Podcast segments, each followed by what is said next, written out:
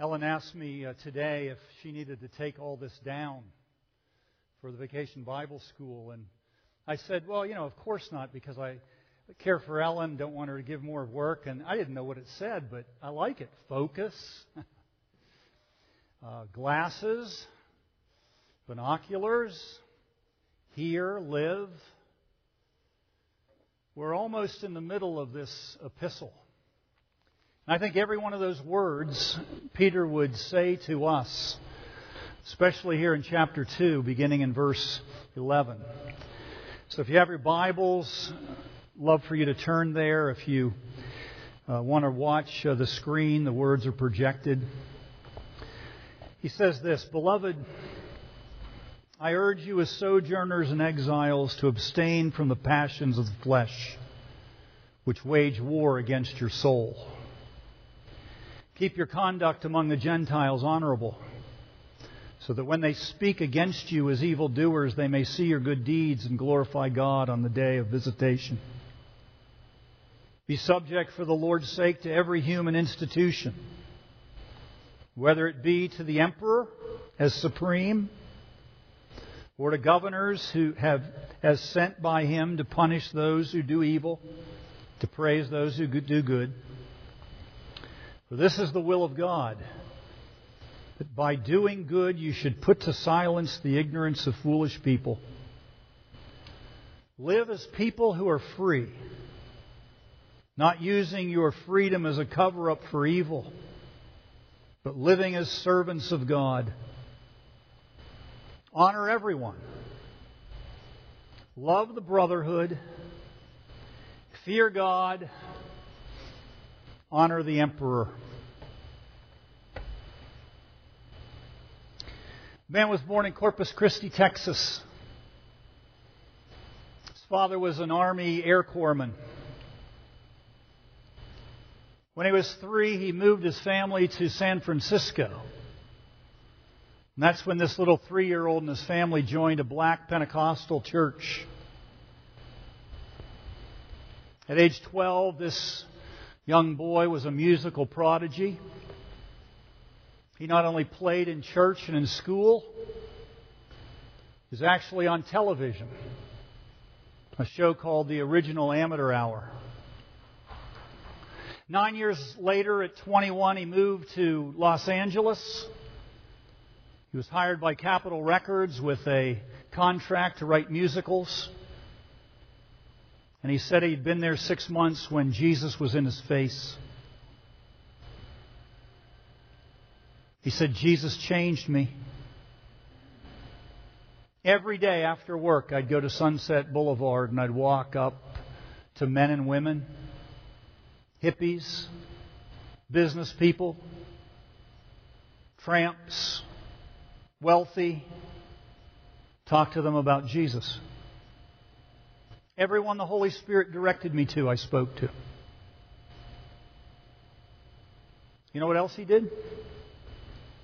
He took two thirds of his royalties and he bought food and clothing for some Christian halfway houses.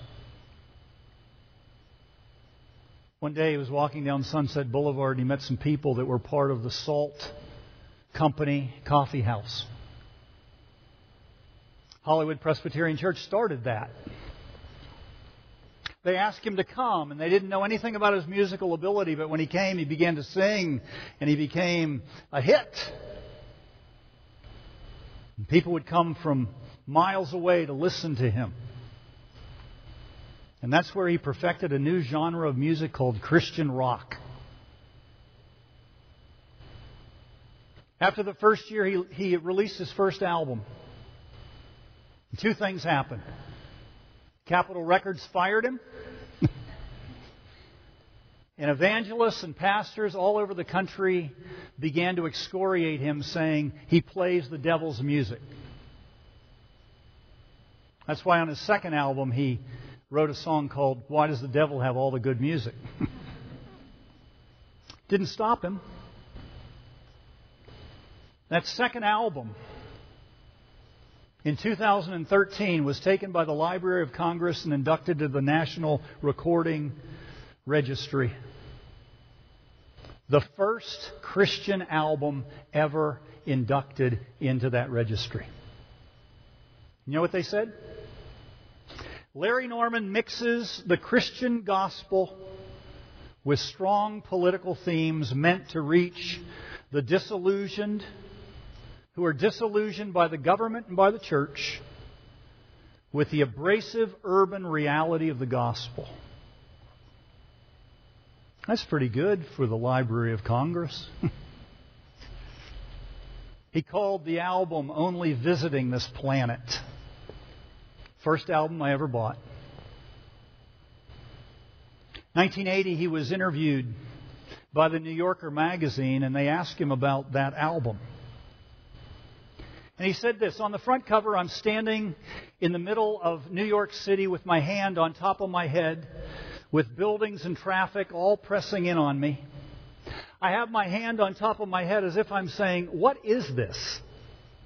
Is this what life is meant to be? And on the back of the album, I'm standing in Stonehenge, the site of a previous civilization with its own monoliths. The Druids apparently constructed these stone monoliths to praise and honor the sun god. But now their civilization is as dead as New York City's will be one day. I'm just standing there looking around, wondering what happened to kill them off,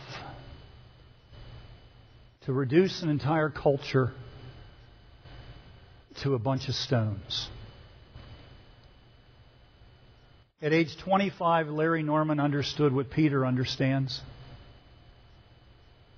You and I are only visiting this planet. We're just passing through. And with that comes incredible privilege and withering responsibilities. Larry Norman sang about them. Peter writes about them. He begins, Beloved, I urge you as sojourners and exiles. And then from there, he proceeds to give them the same three lessons Jesus taught him. They're the same three lessons Jesus would teach us.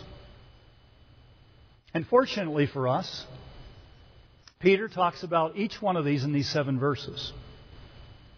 And they all start with a C.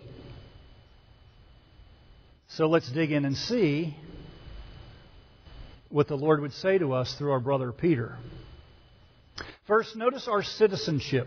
Look at verse 11. Beloved, I urge you as sojourners and exiles to abstain from the passions of the flesh which wage war against your soul. Somebody has said, it happens again and again in the New Testament. The greatness of a passage lies not only on the surface in what is actually said, but in the ideas and convictions that underlie what is said. And there is no greater example than in this particular passage. Look what Peter says I urge you as sojourners and exiles.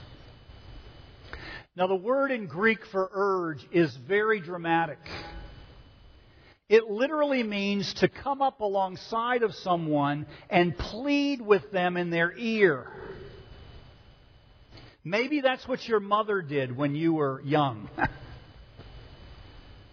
Maybe that's what you do with someone who's hard of hearing. That's what he means. I have come up to you and I am pleading with you in your ear. Listen to me. And as he pleads, he mentions two things. First of all, he says, Remember that you are sojourners and exiles. And the reason he says it is because so often we forget that. Now think of who's writing this. This is the same man who excoriated Jesus for saying, I'm going to Jerusalem to die.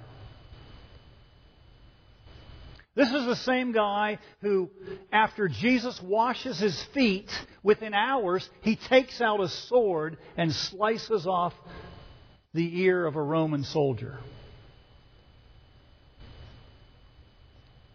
You know, I used to think that he must have taken that sword from one of the soldiers. Yet the Bible says that's not true. It says Peter, having a sword, sliced off the man's ear. What would cause Peter to bring a sword into the Garden of Gethsemane? There's only one reason. He forgot he was in exile. Remember what Jesus said? Those who seek to save their lives will lose them. And that's exactly what Peter's trying to do in the Garden of Gethsemane. The first lesson Jesus teaches any of us, and he has to teach it over and over again, and that is this I don't need your help. I don't need your agenda. I don't need you to defend me. This is not your home. You are passing through. There's a famous line that's attributed to Jesus, but it's not in the Gospels. So I don't know if he said it, but it sounds like him. Listen to this. He said, The world is a bridge. A wise man passes over it, but never builds his home on it. Years ago, Tony Campolo wrote a book, and in it he told this uh, seminal story that is the jumping off point for the book. He said there were a couple of college students that snuck into a department store after hours and they hid until everybody left. And once everybody's gone, all night they begin to change the price tags. TVs become 10 bucks. Refrigerators are 20. Socks are 400. They leave, and in the morning they open the store, and it's bedlam. And they have to close down the store for a week. That's what Peter's saying about this world. There are things you thought that were valuable, but now that you know you're in exile, they're cheap. And the things you thought were cheap, many of them are valuable beyond words because you're citizens of a new kingdom. It's a kingdom with privileges and responsibilities. There's a passage in Jeremiah that's often quoted. In fact, it's often in graduation cards or even on license plates. And the reason is because they cherry pick. We tend to do that with the Bible. We find something good, especially if it's a promise. We take it out of context. In seminary, it's not called cherry picking, it's called eisegesis. and that means you take something out of its context and then you use it for your own purpose. And that's what they've done. Many have done with this. Jeremiah 29:11. For I know the plans I have for you, declares the Lord. Plans for welfare and not evil, to give you a future and a hope. Now that's the promise. But four verses earlier, in verse 7, he gives us the responsibility, and most people miss it. It's this responsibility that possesses Peter. Listen to what the Lord says through Jeremiah. But seek the welfare of the city where I have sent you into exile. Pray to the Lord on its behalf. For its welfare In its welfare, you will find your welfare. Do you hear what Peter's saying? That's exactly what Jeremiah is saying. You are in exile. That means that you can no longer live in this world being indifferent saying, well, it doesn't matter. I'm a member of the kingdom of heaven. I don't care what happens here. The Lord says, when I send you into exile, into Babylon, into Rome, into Asia Minor, wherever I send you, pray for the welfare of those pagans. It doesn't mean to live with indifference.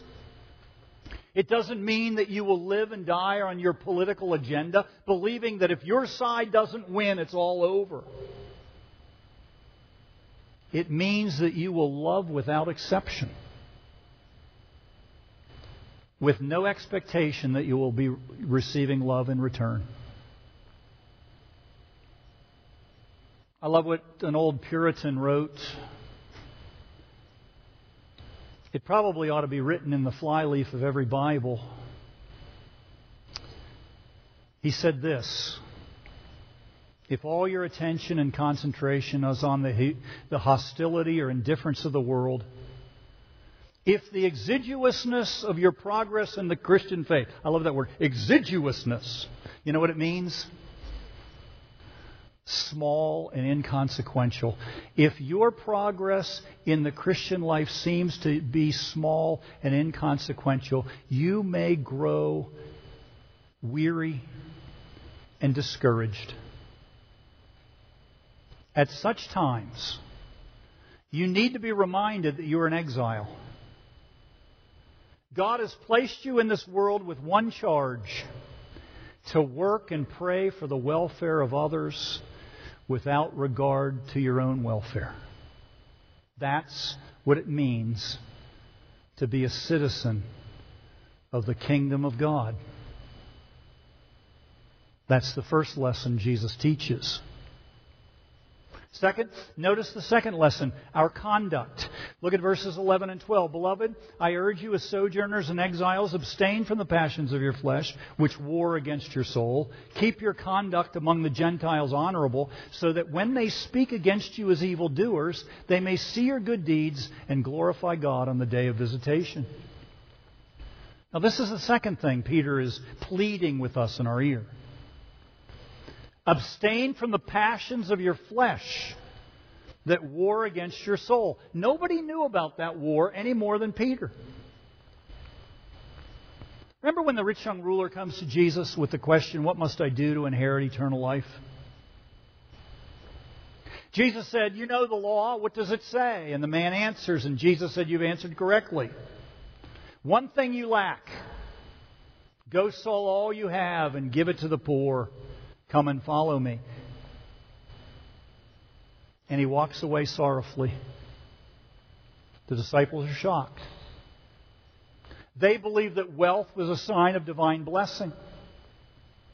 So when Jesus says to the man, One thing you lack, go sell it and give all to the poor, and he walks away sorrowfully. Jesus then says to his disciples how hard it is for a rich man to enter the kingdom of heaven. In fact, it's impossible. And that's the point. You can't earn it. There's nothing you can do to gain access to the kingdom of God. You know, I love what Luther said. I bring to Jesus one thing, my sin. And yet, listen to what Peter says after Jesus says it's impossible. He says, Lord, we've left everything. How about us? I mean, talk about being stuck on yourself. Talk about being caught up in your own passions.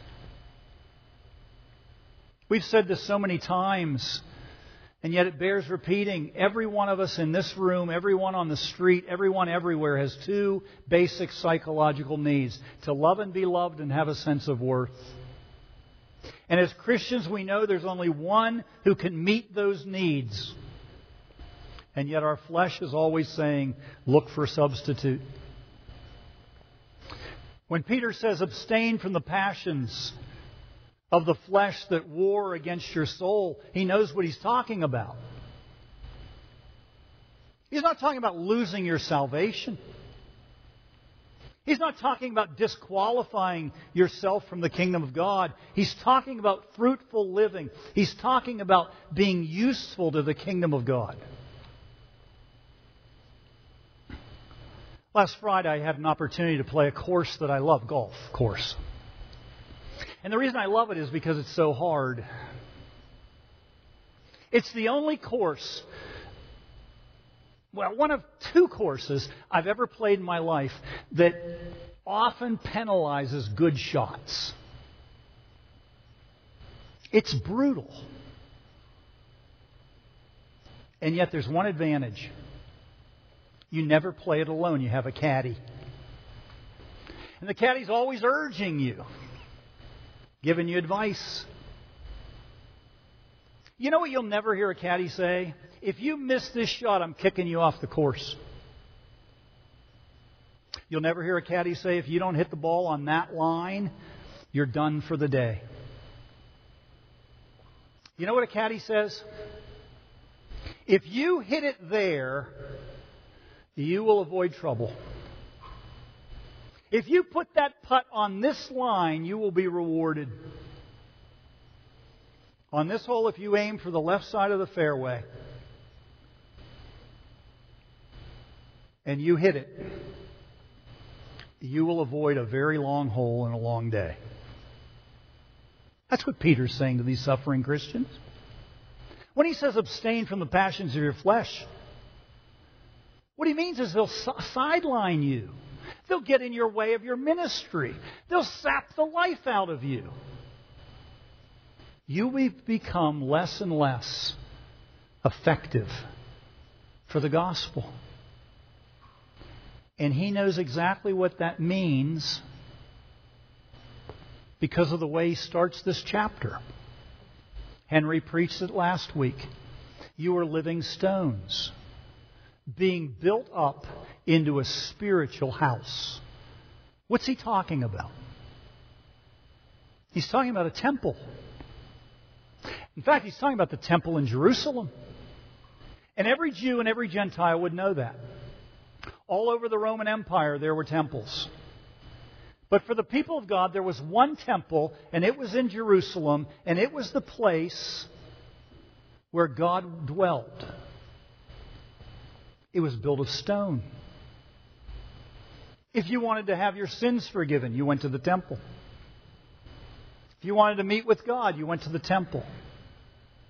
If you wanted to have a priest mediate between you and the Lord, you went to a temple. And what Peter is saying is that temple in Jerusalem has been replaced by the church. What God intended to do with that temple in Jerusalem was just give us a picture of what he wanted to do and what he wants to do with his church. You are living stones. You are being built into a spiritual house. You know something amazing? Less than 10 years after Peter writes this, the Roman army goes into Jerusalem and it lays waste. It decimates the temple so that not one stone is left on another. You know what the Lord is saying through the Roman defeat of the temple? That's all over. No more sacrifices. No more priests. No more stipulations of the old covenant. The old has passed away. It's the end of the age. And like a good caddy, what Peter is saying is you're in the game. You're now the dwelling place of the Lord. He's in your midst. He wants to use you for His glory. Now abstain from the passions that war against your soul. Keep your conduct honorable. For everything God intends to do, He's going to do through you. And that's exactly what happens in the next hundred years. Within a hundred years, 80% of all the people of Asia Minor have become Christians. Pagans would ask Christians when they, when they pass them on the street or in the marketplace, Where is your temple? And the Christians would say, Come and see. They bring them to the house church. And there they meet Jesus. You see, when Peter says, Keep your conduct among the Gentiles honorable, it's so that the work of Jesus Christ would not be impeded. The love and forgiveness that they will experience within the body of Christ will change their lives. It will propel them to Jesus. And you know what's amazing? You can read this in church history, but you can read it today and hear it today. The common testimony of those who come to know Christ after knowing Christians who are in fellowship is something like this. You know, Jesus, if you can love them, you can love me. It's never, they are so wonderful, I want to be just like them. No, it's the opposite.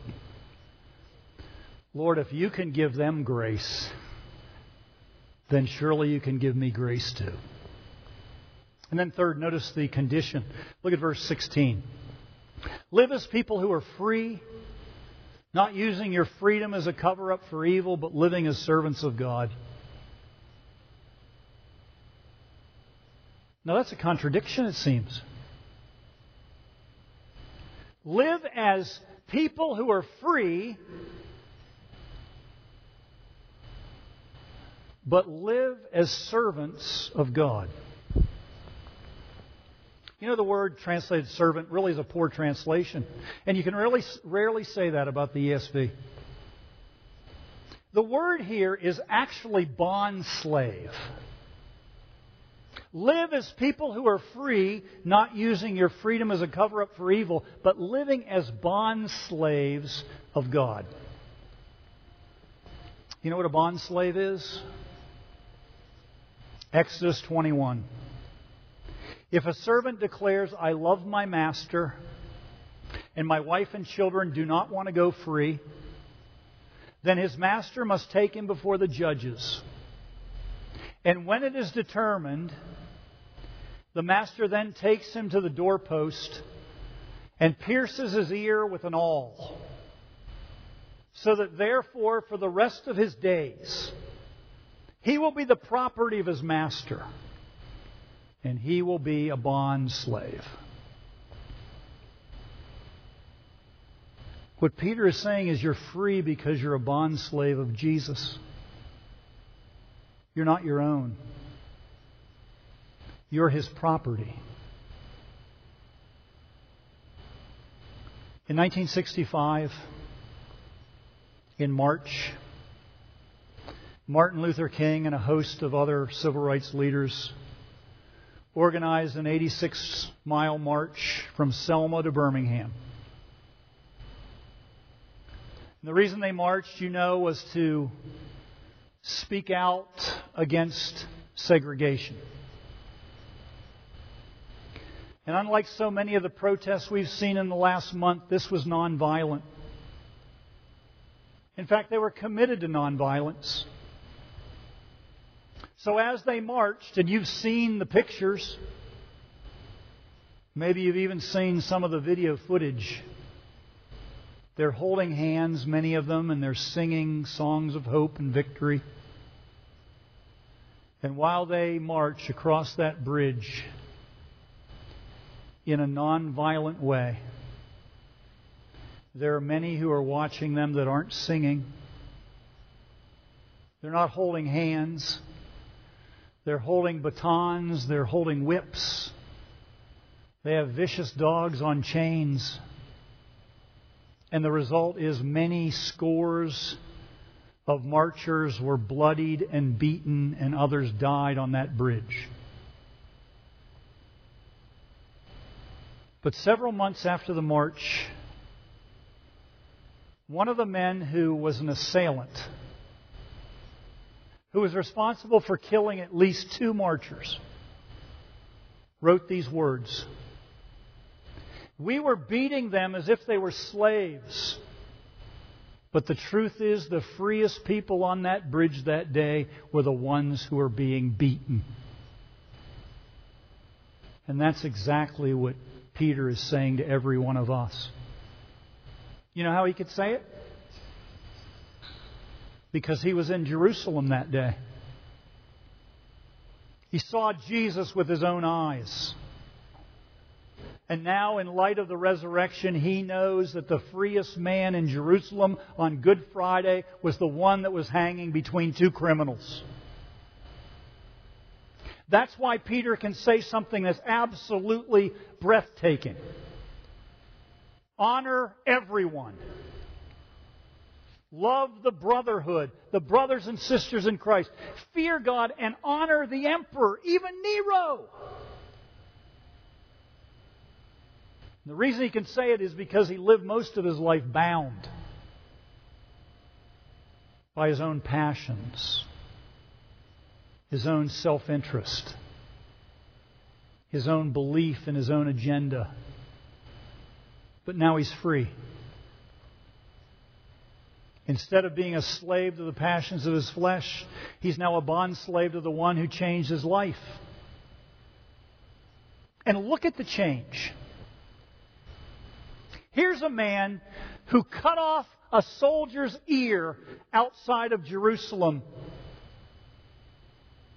who 30 plus years later when he's under arrest and soldiers are ready to kill him, he says to them, Hang me upside down on a cross because I'm not worthy to be killed like my Savior was.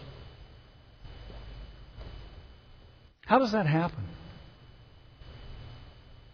How do you explain that kind of change in a person's life? It happens the same way it happened for anyone. You learn the lessons. And you relearn them over and over again. You learn the lesson of citizenship. You learn the lesson of conduct. You learn the lesson of your condition. And Peter's not the only one who's learned it. There's so many, even today, that have learned it. Jesus can do the same thing for you if you let him. You know something? You ought to let him. Because there's only one way to live free. There's only one way to know that you're only visiting this planet. There's only one way that we can be a tool in the hand of our Savior. That's simply to go to Him and say, I'm not much, but what I've got, I give to you. That's what Larry Norman did. That's what many of the people who marched in Selma did. That's what Peter did. That's what he calls us to do. And it's a lot easier to do it together than alone. Think about that. Amen.